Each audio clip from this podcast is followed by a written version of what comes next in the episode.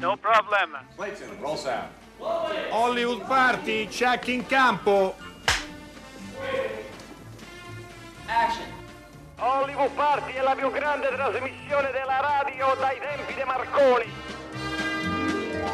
Buonasera e benvenuti a una nuova puntata di Hollywood Party. Oggi è martedì cinque novembre e a Roma piove, anche qui a Via Asiago, e quindi insomma l'atmosfera è un po' fredda, caro è uggiosa, Alberto Crespi, è uggiosa, è uggiosa, è uggiosa, caro uggiosa. Alessandro Boschi. Vediamo se i nostri ascoltatori riconoscono la voce del nostro ospite. Dica qualcosa. Buonasera e grazie di avermi invitato. Beh. Sono sempre felice di venire nella mitica Via Asiago.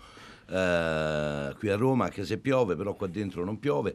La sigla, la sigla suggerirebbe delle ballerine. In realtà ci sono due no. brutti ceffi davanti a me, esatto. Però sono sorridenti e gentili. Buonasera. È vero, è Francesco vero. Pannofino, benvenuto. Grazie, ben Francesco trovati. Pannofino è qui per un film che uscirà su Netflix il quindici novembre. Si intitola Klaus. Ne abbiamo appena parlato poco fa. È la vita di Klaus di Biasi. Eh, esattamente. No, non è vero. Scherzo. Ed è un film cartoni animati, però cartoni vecchia animati. maniera. Ma ne parliamo meglio dopo. Adesso diamo le informazioni, quelle un po' più istituzionali. Sapete che noi abbiamo il nostro numero di mh, sms, perché dovete dirci qual è magari il personaggio che mh, Francesco ha interpretato che più vi piace. Eh, io, Vince eh, Boris, io, secondo me. Eh, Però beh, vediamo. Sì. Ma anche come, ma anche so, come doppiatore. Anche nessuno. Anche nessuno. Anche nessuno. Comunque il numero per i messaggi è il tre tre cinque cinque sei tre quattro due nove sei. E abbiamo il nostro sito con tutti i cofanetti del cinema e la radio. Vi ricordiamo che intanto l'ultimo andato in onda domenica è eh, Lettera a tre mogli di... Man, di, eh, man, no, sto dicendo la... Aiuto. Beh, eppure l'ho fatto io, ti dico solo questo. Mankiewicz, Mankiewicz, millenovecentoquarantanove, vedi? Sono, fatto da Alessandro Boschi, che ha ricevuto molti che complimenti. Ricordo, che non mi ricordo neanche che film fosse. Penso anche a Milano piove, ce lo dice Enrica. Allora, diamo alcune notizie. Intanto al MoMA a dicembre ci saranno tutti i film delle sorelle Rohrwacher, dopo le retrospettive su gente come Pierpaolo Pasolini, Bernardo Bertolucci, Michelangelo Antonioni, Dino Risi e Ugo Tognazzi, e la volta di Alice Alba Rohrwacher. Secondo me è un riconoscimento assolutamente meritato. Beh, è una bella cosa. Sì, davvero. Eh, al MoMA. Al MoMA. Diamo anche un'altra notizia un po' più di casa nostra. Dal primo al trenta novembre, come sapete, su Radio tre va in onda Tutto Esaurito, il mese del teatro di Radio tre, a cura di Antonio Udino e Laura Palmieri. Eh, il tema è, è quello delle zone d'ombra. Sul sito naturalmente di Radio tre trovate tutto. Questa sera alle ventitré va in onda Carol, che è un, um, un originale radiofonico, eh, e tra le tante voci ci saranno anche quelle di Sergio Tofano e di Gianmaria Volonté, ed è la prima messa in onda, pensate, risale al primo giugno del millenovecentosessantaquattro. E l'anno forse di Francesco, dico bene, no? No, no, purtroppo sono nato, sono nato prima, cinquantotto. Ah, ah, beh, allora... Siamo, siamo, siamo, siamo quasi eh, tutti sì. coetanei. Ah, perfetto. Dunque, la notizia più importante della giornata, purtroppo è una notizia triste. Come avrete letto o sentito, è morto Omero Antonutti. Aveva ottantaquattro anni ed è morto a Udine, nel suo Friuli. Era nato a Basiliano, in Friuli, il tre agosto del millenovecentotrentacinque. Omero Antonutti è stato un attore importante. Lo, ricord- lo si ricorda soprattutto per i film che ha fatto con i fratelli Taviani, Padre Padrone in primis, ma per i Taviani doveva essere una specie di, di padre virtuale, anche se loro erano, erano e sono, nel caso di Paolo, sì. più grandi in realtà. Eh, però gli hanno fatto fare un padre altrettanto ruvido in eh, Good Morning Babilonia, e invece un vecchio padre, nonno, benevolo e, e molto poetico nella Notte di San Lorenzo. Ma Omero Antonutti ha fatto...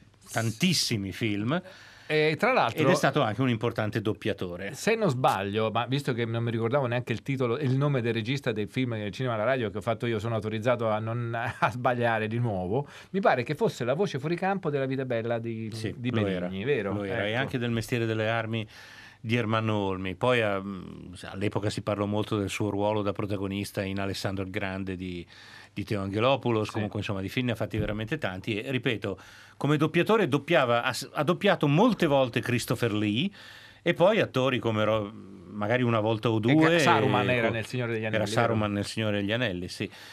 eh, ha doppiato Robert Duvall, Donald Sutherland, Martin Landau, Rutger Hauer, eh, Max von Sydow, Joe Mantegna. Sto leggendo qui a... se, non so se ecco, Francesco, Francesco ha mai avuto occasione di lavorare con lui anche. Sì, l'ho conosciuto, siamo sferati, ha una voce straordinaria, sì, ma credo bello. che Omero Antonutti abbia dato il meglio di sé a teatro, anche se al cinema con i fratelli Taviani ne ha fatti eh, ne ha fatti tanti, come sì. avete detto. Io me lo ricordo in un film di Franco Giraldi, si chiamava Mio figlio non sa leggere, sì. era il padre di un figlio dislessico, e un'interpretazione incredibile, me lo ricordo tanti anni fa.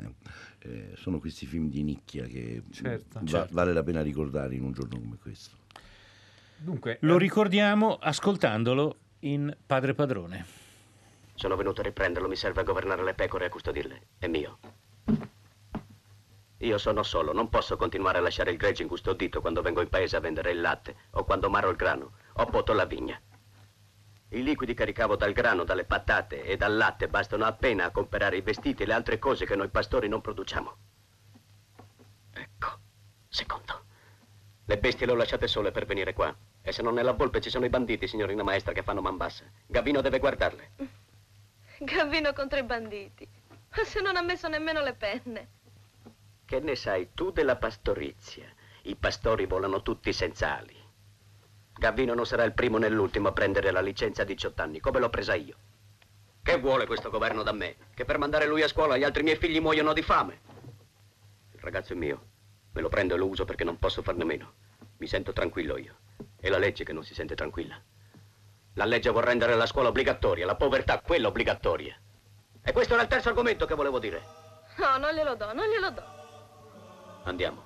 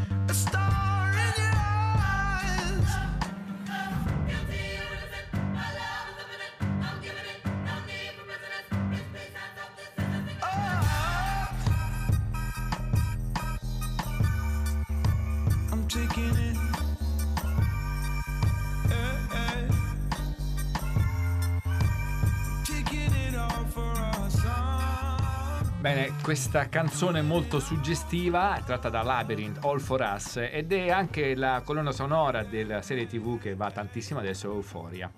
E adesso abbiamo però un quiz che è stato concepito da Riccardo Amoresi, quindi secondo me sarà difficilissimo. Il numero che dovete fare per rispondere è l'ottocento zero cinquanta trecentotrentatré.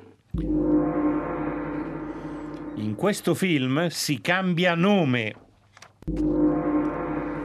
Beh, ma in quasi tutti i film si cambia nome in realtà, no? Perché... nel senso che un attore diventa sì, un personaggio sì, sì, e cambia nome, ma non credo sia quello no, il senso. No, non è quello, non è quello. Abbiamo al telefono Remo Girone, buonasera Remo. Buonasera. Buonasera, buonasera, come state? Bene. Benissimo. Un saluto ai vostri ascoltatori. Un saluto da parte di Francesco Pannofino che è qua con noi. Ciao Remo. Ah, grazie, ciao. Saluti Francesco. Ciao, ciao Francesco. È qua, ciao, è qua. Ciao, che sta qua che la sente. Sì, sì. Come stai Remo? Bene, tu come stai? Abbastanza bene, spero di vederti presto. Anch'io, anch'io. Un abbraccio. Anche a te. In quanto a belle voci stasera, beh, sì, direi che siamo messi bene. Proprio di sì. A parte eh, le nostre. A parte ma... le, le nostre due che sono modeste. Eh, Remo Girone è in linea con noi come già negli anni scorsi per eh, ricordarci la collaborazione tra la RAI e l'AIRC. eh, L'AIRC è l'Associazione Italiana per la Ricerca sul Cancro, che è al fianco della RAI per eh, raccontare appunto i risultati di questa battaglia. Remo Girone è un testimonial ormai affezionato, Remo, giusto? Sì, da molti anni, da moltissimi anni, sì.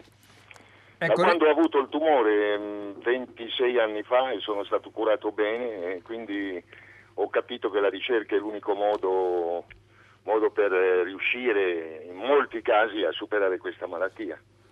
C'è, eh c'è un numero fisso da chiamare eh, sì, per donare cinque o dieci sì, euro, che è il quattro... Sono, eh, il, il, numero, il numero fisso è quattro cinque cinque due uno. Esattamente, esattamente. Eh, qui l'AIRC finanzia, finanzia eh, cinquemila ricercatori. E adesso ha dei nuovi, ha dei nuovi progetti che hanno, che hanno, questi ricercatori hanno portato molte, molti avanzamenti nella cura dei tumori, sia dal punto di vista chirurgico che da quello della prevenzione e anche per, della cura eh, delle radioterapie e, e le altre cure, l'immunologia. E, e adesso da un po' di anni a questo programma che mh, Eh, prepara dei nuovi ricercatori mandandoli in tutto il mondo a fare esperienze, poi i più meritevoli ritornano in Italia a ricercare qua in Italia. E quindi invitiamo nuovamente i nostri ascoltatori a comporre sì, questo numero, lo ripeteremo. Posso dire poi una re... cosa a favore mio anche? Certo. Il numero, dillo assolutamente. Il numero, il numero è quattro cinque cinque due uno. Esatto. Sì, sì. quattro cinque cinque due uno, e, e la ricerca è importante, ci sono, sem- ci sono migliaia di casi ogni giorno di tumore, molti vengono curati grazie alla ricerca, come è stato il mio caso venticinque anni fa, e quindi sono ancora qui a raccontarla grazie ai ricercatori. E questo è importante. Volevo dire, sì, volevo dire una cosa per me, voi siete Hollywood Party e c'è un film che esce che si chiama Le Mans sessantasei, dove io ah, come no, con certo, Matt Damon e Christian Bale, dove io interpreto il ruolo di Enzo Ferrari. Ah, però, ah vedi, vedi, però, vedi. Beh, siamo... Grande Remo, grande! Siamo, siamo in zona Remo, leggenda. Remo proprio è abituato anche alle produzioni internazionali, tant'è vero, Remo, che abbiamo scelto una clip da una serie televisiva, Killing Eve, dove eh, interpretate... Ah, ci sono, ci sono. Esatto, eh, ci, ci sei e viene fatto fuori quasi subito. Beh, purtroppo sì. E abbiamo scelto proprio quel pezzettino lì perché ci sembrava un omaggio eh, ah, molto grazie, divertente. Grazie. Comunque il film Ford versus, perché il titolo americano è Ford versus Ferrari. Sì. Eh, eh, sì. Il film esce il quindici in Italia. E pare sia un film molto spettacolare, mondo, tra l'altro, quindi lo vedremo sicuramente. Poi no, lui... ma la cosa, però la cosa, adesso a parte questo, lo dico anche per contentezza, perché eh, se, se non ci fosse stata la ricerca sul ah cancro, io chiaro, questo film oggi sì, non avrei potuto farlo. È vero, è vero. Ecco. Quindi, e il numero poi lo ripetiamo, il numero, Remo, stai il numero è quattro cinque cinque due uno. Benissimo, poi lo ridiremo anche noi. Grazie Remo. Grazie Remo Girone. Gra- Killing Eve. Ciao Remo. Nasconditi qui. Non voglio. Se provi solo a fiatare, ammazzo anche te, ok? Mi mangerai? Forse solo la testa. Buongiorno. Buongiorno. Ha per caso visto un bambino? Davide? Sì, l'ho rinchiuso in bagno. Ah sì, e perché? È veramente un magnifico copriletto questo. Chi lo ha fatto? Una designer, Liliana Rizzari. Fa solo lavori in seta. Ti dispiace se chiudo la porta? Ma tu chi sei? Come ti chiami? Silviana Morel. Buon anniversario. Tu sei il mio regalo. Sono stata mandata apposta per te, certo. Sei bellissima. Secondo me dovresti imparare a chiedere prima di toccare una persona. Mi sembra che mia moglie abbia un vestito così.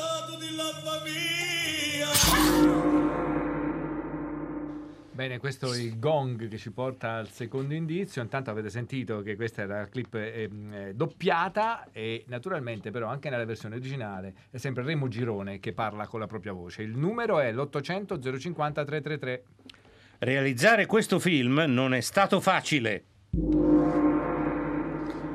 Bene. Ed eccoci finalmente a Klaus. Spieghiamo chi è Klaus. Ma che domande fate, scusa, perché c'è un film facile? I film sono tutti molto complessi. No, è vero, complicati. Questo indizio effettivamente eh sì, vale per il novantanove virgola nove per cento dei film. Forse anche ieri per sembrava facile, sembrava invece neanche e invece oggi indovineranno. Vabbè, ma oggi secondo me indovinano davvero. Allora Klaus. Klaus. Chi è Klaus? Eh beh, Santa Claus, Babbo Natale. Certo. Eh. Beh, ma il tuo Klaus, che caratteristiche ha rispetto ai soliti Babbi Natale?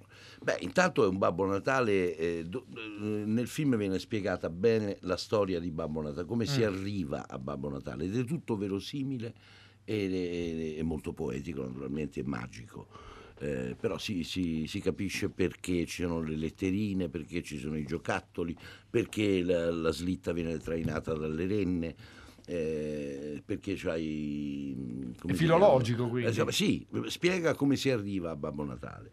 Eh, devo dire, è un film molto tenero, dove si, c'è anche la lacrimuccia per chi ha un cuore tenero. Non sono, voi avete sicuramente un cuore arido e quindi non piangerete. Però Ma noi invece... abbiamo delle figlie piccole, esatto, che piangeranno ah, molto. Esatto, quindi portate, fategli, fategli vedere Klaus. No, veramente è una, una bella cosa. Poi tra l'altro ci sono altre voci illustri Eh, nel, nel film. Eh, c'è Marco Mengoni che, che fa ehm, Jesper, che è il vero protagonista del film, che è il postino che si trova in questo villaggio della Lapponia e ha il problema di, che nessuno scrive lettere e quindi si inventano questa cosa. C'è poco lavoro, quindi, esatto, eh. c'è poco lavoro. E poi c'è mh, Carla Signoris che fa un personaggio cattivo, però la fa benissimo, da grande attrice qual è, perché è cattivissima Carla, sì, c'è ne, Neri Marcorea, Ambrangiolini e il sottoscritto che fa ah. Klaus, il più vecchio di tutti, perché è Babbo Natale che ha barba. È un ecco, grande cast. Tra l'altro, ehm, tu hai un doppio ruolo, perché tu sei un doppiatore, ma sei anche un attore. Sì. Ma ecco, ma tu preferisci che siano sempre doppiatori professionisti, eh, oppure anche, insomma, queste aperture, queste... Ma io non ospitate. preferisco niente, cioè non è che c'è una cosa che preferisco. Sono le dinamiche del nostro mestiere che portano a fare queste scelte, ma sono assolutamente... Anch'io canto, se ho fatto tale quale show, se vado lì e canto, che vuol dire che non posso cantare perché non sono cantante, quindi anche un cantante può fare l'attore. E io, tra l'altro, Marco è molto bravo, dopo aver fatto il Re Leone adesso ha fatto ah, già, è vero. questo Klaus, e devo dire che si è cavata bene, non era facile, un personaggio molto complesso che parla svelto, insomma... tecnicamente non facile. Senti, c'è un messaggio molto carino, interessante, ah, beh, da parte di un ascoltatore che ha un bel nome, si chiama Oscar. Beh, insomma, quindi facciamo che sia un auspicio. E dice: ma Pannofino, per avere una voce così bella, segue alcuni rituali di cura quotidiani? Assolutamente. Cioè, non so, gargarismi, non so bene. No, no, cosa so, potrei... come si fa? Purtroppo devo deludere Oscar, tratto malissimo la mia voce, però fino adesso è andata bene così. Mm. Eh, no, l'unico, l'unico avvertimento è non incazzarsi, cioè nel mm. senso non, non urlare, eh. perché quello, quello può danneggiare le corde vocali. Eh, però tante volte bisogna farlo per mestiere. Tante, no, mi è capitato certo, di certo. fare personaggi che sbroccano e, e lì magari devi ripetere la scena due o tre volte, oppure a teatro quando fai un, uno spettacolo particolarmente impegnativo è capace che la voce un po' ti si vela. Ma, Ma prima fumi... di un turno ah, sì, scusa, ecco, no, eh, mi interessava sapere se Francesco fuma, è un fumatore oppure no. Sì, purtroppo sì, anche se sto cercando di diminuire e, e nella mia mente c'è il desiderio di smettere. Prima di un turno di doppiaggio che sai essere magari lungo, serrato, ecco, magari con scene eh, ad alta voce, impegnative, c'è qualche accorgimento? Mangiare qualcosa piuttosto che qualcos'altro? No, non, non, ho, non ho diete, mm. canto. Mi eh. metto sulla moto eh, andando eh. al turno e canto, che riscalda la voce, capito? Eh. Ti canti una canzoncina mentre vai, tanto non ti sente nessuno, puoi pure stonare. Senti, tornando a Klaus, eh, so che ti è piaciuto molto, ma soprattutto perché c'è una tecnica di cartoni animati che ci riporta un po' indietro del tempo, cioè non è il classico, sì. non è il tre D, non è questi disegni così esasperatamente tecnici, vero? Ma io lo dico guardandolo, sinceramente non so se poi c'è, la, la, c'è, c'è anche il contributo della tecnologia. Uh-huh. A me sembra un cartone animato vecchio stile, recente, cioè disegnato, ecco, disegnato a mano, che dà un calore maggiore al film, secondo me. Eh, almeno a me rapi- rapisce di più, forse perché mi ricorda quando ero bambino. Ci può essere anche una questione senile, mi però, sembra, mi sembra sì, assolutamente eh, legittimo. Però, però non lo so, a me, a me sembra che aumenti il calore. La, la... Poi questo film è particolarmente caldo perché parla di affetti, parla di amore, di amicizia. E, insomma, è, è, è bello, anche gli adulti secondo me lo apprezzeranno. E infatti prima, esasperando un po' il concetto, dicevamo che forse i cartoni animati moderni sono un po' come la plastica, quelli vecchi come il legno, quindi hanno comunque beh no, una... comunque senza nulla togliere, cioè, perché... senza nulla togliere, però hanno un calore diverso, non beh, lo so, sì, forse eh, perché ci ricordano eh, esatto, forse un po' di nostalgia, e non il cinquantotto, capisci? Eh, esatto, la classe Lefero. eh... Ascoltiamo una clip. Nove mesi.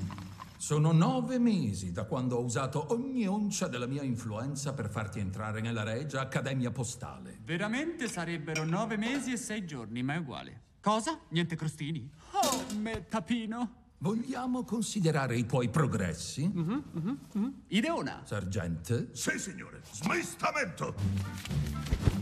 Fallimento totale. Gestione dei piccioni viaggiatori. Pessima prestazione. Trasporto di merce fragile, il peggiore mai registrato. Noi lo sappiamo benissimo che non c'è la voce di Francesco Pannofino, eh, in questa clip, la tengono segreta, eh, per, in, eh, mica per, invogliare, così, per invogliare. Eh. Allora, però ora ci devi fare un pezzettino, ah. la, la risata, non so, qualcosa. Sì, c'è, c'è anche la storia di come nasce la risata di ah. Babbo Natale, no? Perché il, il personaggio di Jesper fa una proposta abbastanza bizzarra e, e lui all'inizio cominciò come te stai dicendo?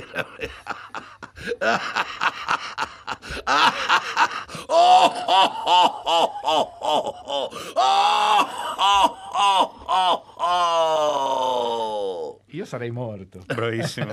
Veramente in bravo. Cuffia rimbombava. Hai visto? Sì, molto sì, bella. Sì, sì, no, era in diretta, ditelo ai vostri Dai, no, no, questa era in diretta. Super, sì, assolutamente. Diretta, la fatta... era... No, se no scrivono, sai, sì, hanno mandato l'effetto. No, no, no, no. Tutto rigorosamente dal vivo. No, no, non c'era nessun effetto, era tutto effetto, era tutto live. Una risata da fare invidia al Joker, veramente. Questa era l'unica clip che ci ha fornito Netflix, perché ri- ripetiamo, il film è... questa è proprio una produzione Netflix, sì, sì, sì, una cosa che nasce all'interno nasce della, all'interno della casa esatto. madre.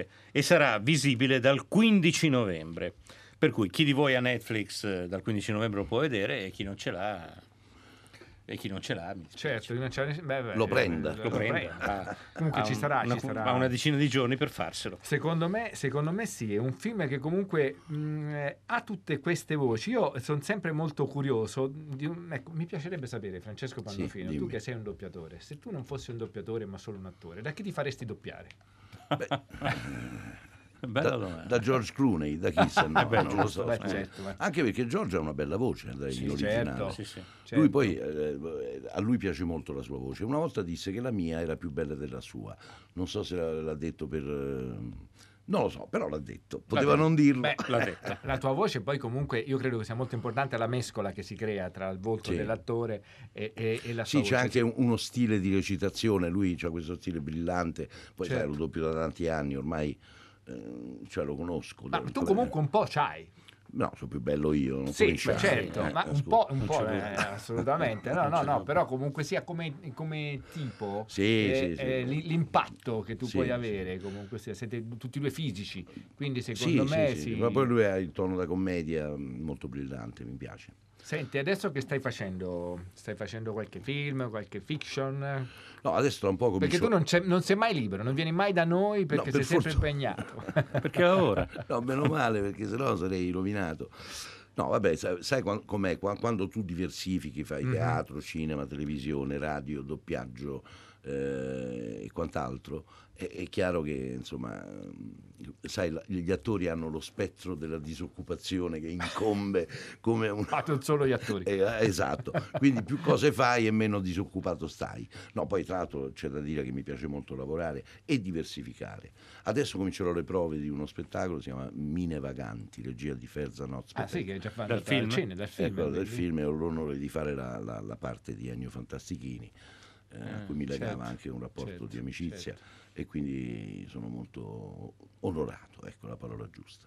Francesco, rimani con noi? Sì, sì, come no, certo. Okay. Ma io volevo chiederti una cosa, eh. una domanda ra- rapidissima.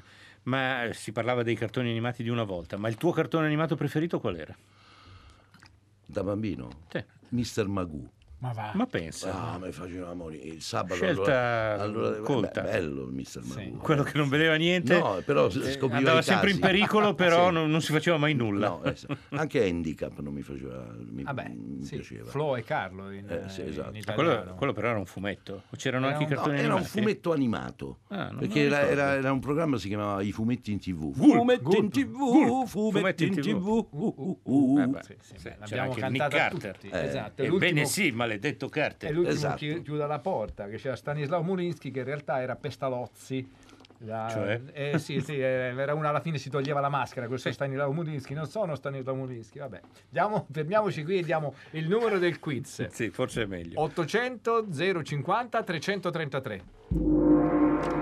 Dov'è? Dov'è? Eccolo qua. Però, questo eh. film è un biopic o biopic. Naturalmente c'è un quarto indizio sulla pagina Facebook di Hollywood Party Rai. No, è troppo difficile per me. Molto difficile.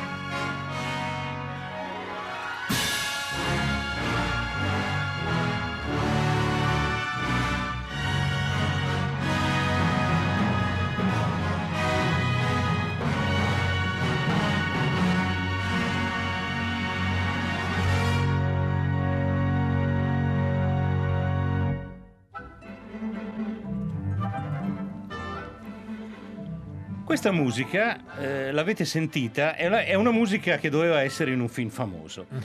ma se l'avete sentita è solo perché avete l'L P o il C D a casa, perché poi è stata pubblicata anni dopo. Questo è un pezzo della colonna sonora che Alex North, compositore di, di colonne sonore abbastanza importante, scrisse per duemilauno Odissea nello spazio. Kubrick la sentì e disse non va bene. Gliela fece buttare in pratica e decise di usare solo brani preesistenti, come ben ricordate, il Danubio di certo. Strauss, Also Sprach Zarathustra, sul sicuro mu- musiche andare, di Ligeti, insomma. Di Penderecki, perché pensava che questi brani fossero più funzionali all'immagine dello spazio che lui aveva in testa.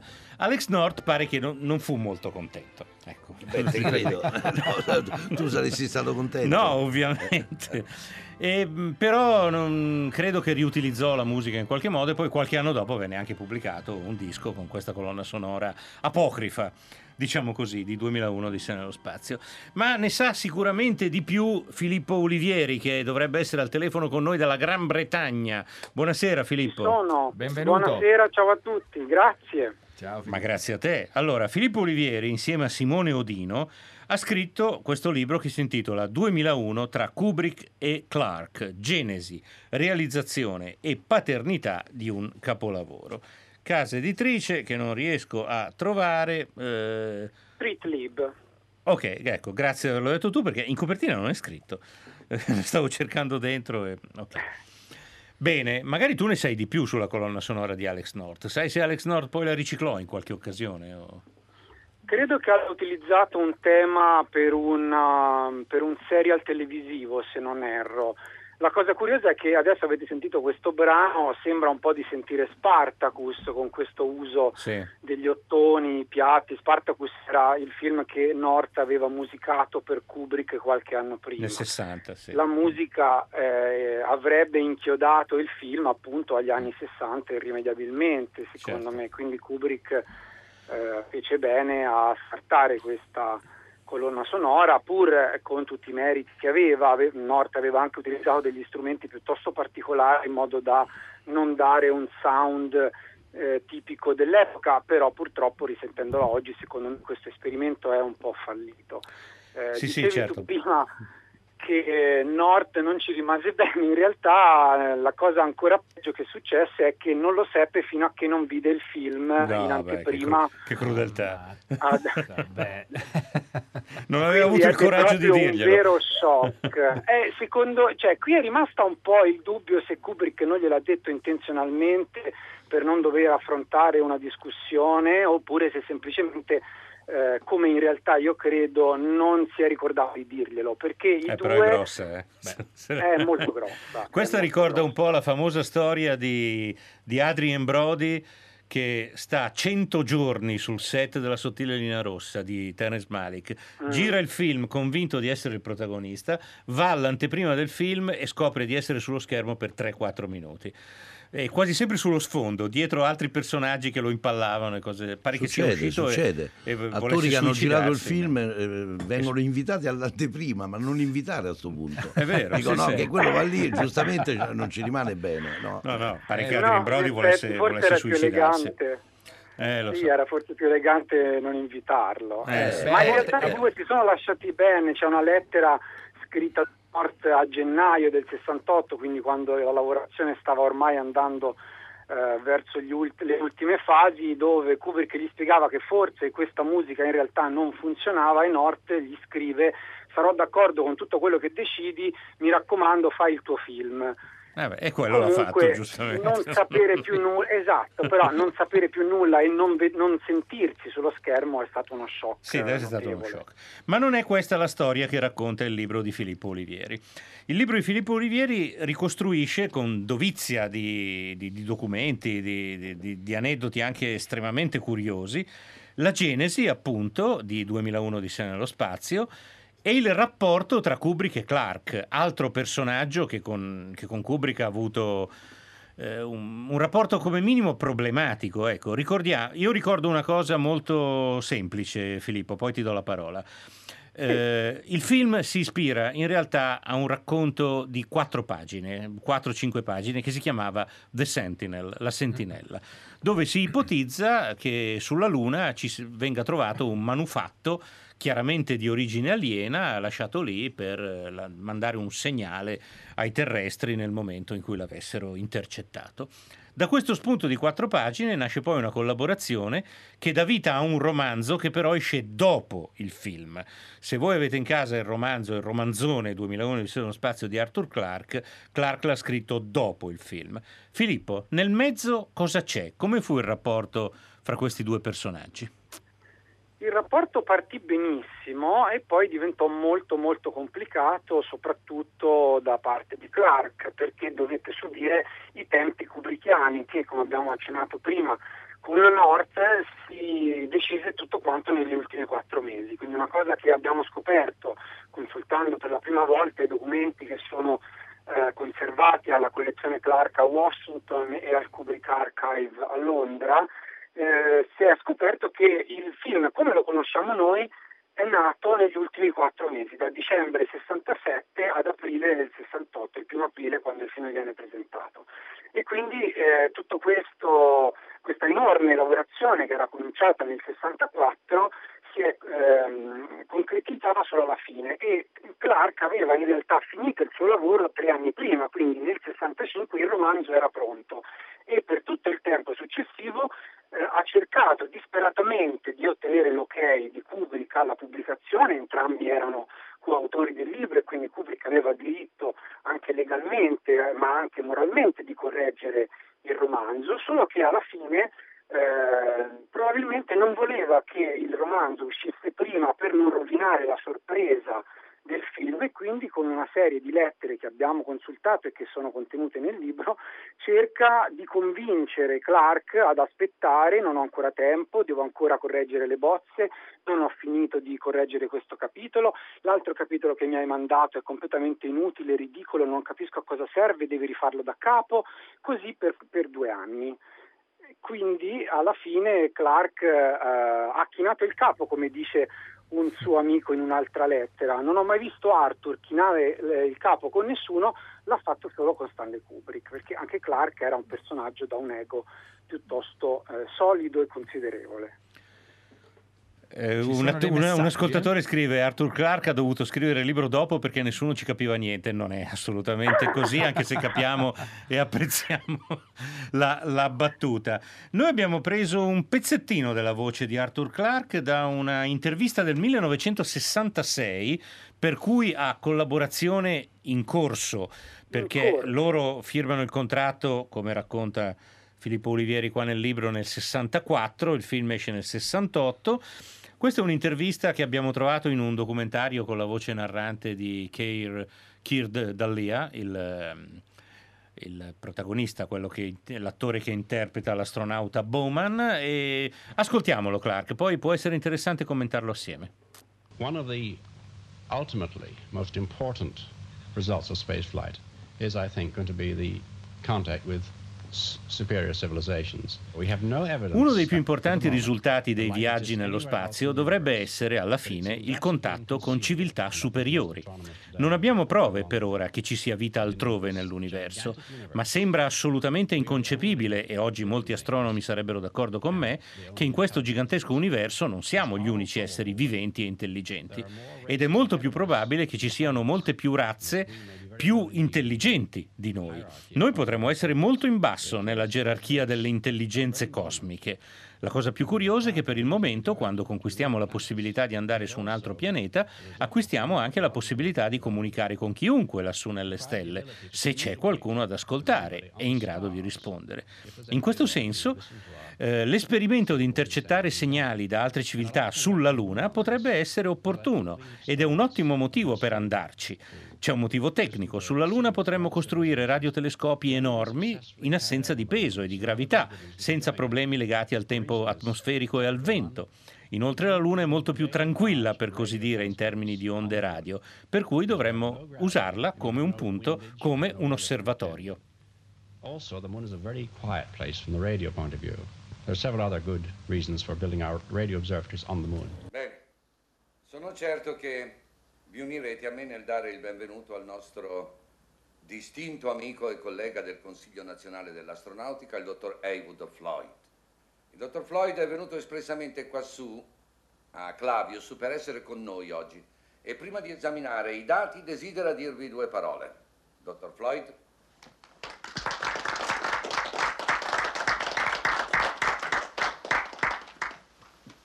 Grazie, dottor Halvorsen. Buongiorno a tutti. Lieto d'essere tornato. Dunque, innanzitutto vi porto un messaggio personale del dottor Howell, che mi ha chiesto di esternare a tutti voi la sua gratitudine per i molti sacrifici che avete fatto e naturalmente i suoi rallegramenti per la vostra scoperta, che potrebbe dimostrarsi una delle più importanti nella storia della scienza. Io so che c'è stato qualche contrasto di opinioni fra alcuni di voi circa la necessità di assoluta segretezza nella faccenda. Più precisamente, un'opposizione alla notizia per far credere che vi sia un'epidemia in questa base. Io comprendo che, oltre alla questione di principio, molti di voi temono la preoccupazione e l'ansia che questa storia dell'epidemia può causare ai vostri parenti e amici sulla Terra. In fondo, comprendo perfettamente le vostre critiche negative. Questa falsa notizia è imbarazzante anche per me. Tuttavia, condivido la necessità della più assoluta segretezza, come spero facciate voi. Questa era una delle poche sequenze di dialogo di duemilauno Odissea nello spazio. Francesco Pannofino, che impressione ti fanno questi doppiaggi fine anni sessanta? Beh, bene, sono Era... anche sì, mantenuti bene, poi allora c'era un ritmo di lavoro diverso da adesso. Credo molto più. Sì, uh-huh. Poi c'era la pellicola, quindi uh-huh. c'era il tempo, il, appunto, il tempo tecnico per mettere l'anello nel proiettore, e, insomma c'era un po' più di calma. E poi erano tutti attori di teatro, adesso io mi sono distratto, non, non ho riconosciuto. Ma in realtà c'è. Neanch'io le ho riconosciute, mm. non credo no. che fossero nomi, però magari adesso andiamo a cercarli. Yeah. Torniamo Filippo Ulivieri in quel di Londra. Sei a Londra, Filippo? Plymouth. Plymouth. Ah, Plymouth. Fine tra Cornovaglia e Devon. Beh, che bel, che bei posti. Fa freddo lì, mi sembra. Fra... Eh, fa freddo? No, no, ma ancora non tantissimo. Ah, bene, bene, Manco bene. lì, ma è proprio eh. una tragedia. No, no, è proprio tutto il mondo e paese. Eh, sì, sì. Ecco, eh, in questo spezzone Clarke parla proprio dei temi che interessavano a Kubrick, perché Kubrick dopo il Dottor Stranamore a un certo punto entra in un, eh, in un trip ossessivo, come diceva lui, perché i suoi film nascevano da delle ossessioni eh, sulla vita su altri pianeti. Era, era quella la cosa che lo ossessionava, giusto Filippo? Sì, sì, è molto giusto. Tra l'altro il film nasce come una sorta di risposta più ottimista rispetto al finale di Stranamore, che pur essendo una commedia finisce con l'estinzione della vita sulla Terra o quasi. Kubrick voleva cercare di eh, dare una svolta ottimista alla, all'energia nucleare, a tutti gli studi scientifici, scientifici che erano stati fatti fino a quel momento. Quindi ad esempio nel romanzo, eh, che si permette rispetto al film più spiegazioni, si capisce che la tecnologia che era servita durante la guerra fredda e durante la minaccia nucleare per sviluppare tutto l'arsenale atomico può essere messa al servizio di un futuro pacifista, in cui si sviluppa ehm, una stazione spaziale orbitante, in cui ci sono delle navi che viaggiano per il cosmo grazie all'energia nucleare, in cui una base lunare si sostiene attraverso l'energia data dagli atomi e cose di questo tipo. Quindi eh, c'è un po' questa sorta di ottimismo un po' anni sessanta, ehm, che adesso noi guardiamo un po' con nostalgia, eh, tra le premesse del, del, del film, e anche la scelta di Clarke in quanto uno dei più eh,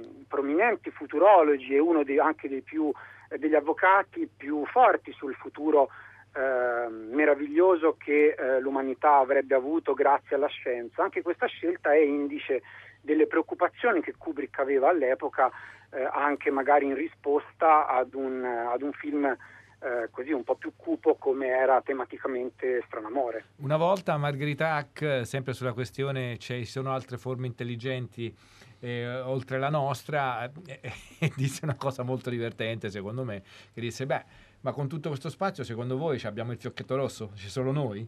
Cioè, quindi insomma diceva ce ne devono essere per forza anche altri. Lo stesso ascoltatore di prima, che si firma Blu da Correggio, dice forse il fatto che non si siano mai fatti vivi è la prova della loro maggiore intelligenza. Effettivamente la frase di Clarke sul fatto che potremmo essere molto in basso in quella che lui definisce la gerarchia delle intelligenze cosmiche è una frase abbastanza, insomma, abbastanza forte, devo eh sì. dire, forse abbastanza condivisibile. Filippo, che ne dici? Sì, tra l'altro è un tema che ricorre spesso nei romanzi di Clarke, in cui l'influsso delle intelligenze cosmiche eh, compare sempre come elemento eh, delle trame. Eh, citavi prima tu La Sentinella e abbiamo sentito nei dialoghi del film la scena che è tratta dalla Sentinella e quindi il ritrovamento dell'artefatto alieno eh, sulla Luna. Quello è, lo chiamava Clarke, una sorta di allarme antifurto che eh, le intelligenze cosmiche immateriali, perché un altro tema di Clarke era l'abbandono del corpo eh, mortale e eh, l'assimilazione in una sorta di coscienza intelligente condivisa nel cosmo, eh, questo antifurto era stato lasciato sulla Luna per segnalare la presenza di una civiltà intelligente. Quindi quando noi saremo evoluti dalle scimmie e arrivati sulla Luna saremo stati in grado di poter comunicare con questa eh, intelligenza superiore, e questa sorta di tema è presente anche nell'altro romanzo di Clarke, Le guide del tramonto, che è eh, non una fonte diretta ma una fonte di ispirazione indiretta di duemilauno, il tema mm. dell'evoluzione e dell'aiuto di una civiltà esterna per far evolvere l'umanità. Bene, noi vi consigliamo veramente questo libro, duemilauno tra Kubrick e Clarke, di Filippo Ulivieri e Simone Odino, perché è pieno di storie e di curiosità veramente molto molto sfiziose. Ringraziamo Filippo. Intanto sono riuscito a scoprire che una delle voci che abbiamo sentito in quella scena, il doppiatore di, del personaggio del dottor Floyd, è Mario Feliciani, quindi una voce bravo, storica sì, sì, del doppiaggio certo. di quegli anni, oltre che un bravo attore. Bravissimo. Grazie mille Filippo, in bocca Ciao, al lupo Filippo. Per il futuro. Sappiamo che su Kubrick stai combinando altre cose, le aspettiamo con ansia. Sì, non ci fermiamo, non ci fermiamo. Grazie ancora. Ciao, ciao, Pre- ciao. Allora, io credo che oggi abbiano indovinato. Pronto. Nonostante il pessimismo di Francesco Pannofino, che diceva troppo difficile poi, per me, per me eh, è troppo difficile. Pessimismo cosmico. Il vincitore, vincitrice? Pronto, vincitore. Come ti chiami? Fabrizio. Da dove telefoni, Fabrizio? Da Roma, da Roma. E il titolo? Ho pensato a Bohemian Rhapsody. Ma Beh, come hai fatto ecco, a pensarlo? Come hai fatto? Beh, il biopic. Eh... Ah, ecco per il biopic. Ah, vabbè. Solo. Beh, vabbè. Sì, vabbè. Genio! ecco, io... Questo genio te lo metti nel telefonino come suoneria, eh, perché la voce di Pannofino è fantastica. Aspetto le fate ignoranti, allora. Va bene. Grazie, ciao. Era... È stato allora, grazie a voi. Grazie ciao. mille. Bohemian Rhapsody, il biopic di. Mm. Brian Singer, non mi veniva, Brian Singer, ma in realtà non solo lui, perché poi c'è anche l'altro regista, quello che ha fatto sì, anche sì, a biopic sì. su Elton, Elton John. Chi ha fatto questa trasmissione, Alberto Crespi? Lo dico io, lo dico io. Ehm... Allora, Francesco Francesca Levi... Napoleoni è il nostro tecnico. Ah, benissimo, gli altri li so. Francesca Levi, Maddalena Nisci, le curatrici, Massimiliano Bonomo, Alessandro Boschi, Erika Favaro, l'Arcadia. Remo Girone era al telefono, come Filippo Ulivieri da quel di Plymouth, mentre Francesco Pannofino, Babbo Natale, era qui. Grazie, grazie a voi. Grazie a te, Francesco. quattro cinque cinque due uno per donare soldi alla ricerca sul cancro, mi raccomando. Bravi, a domani. Bravi. Ciao, grazie.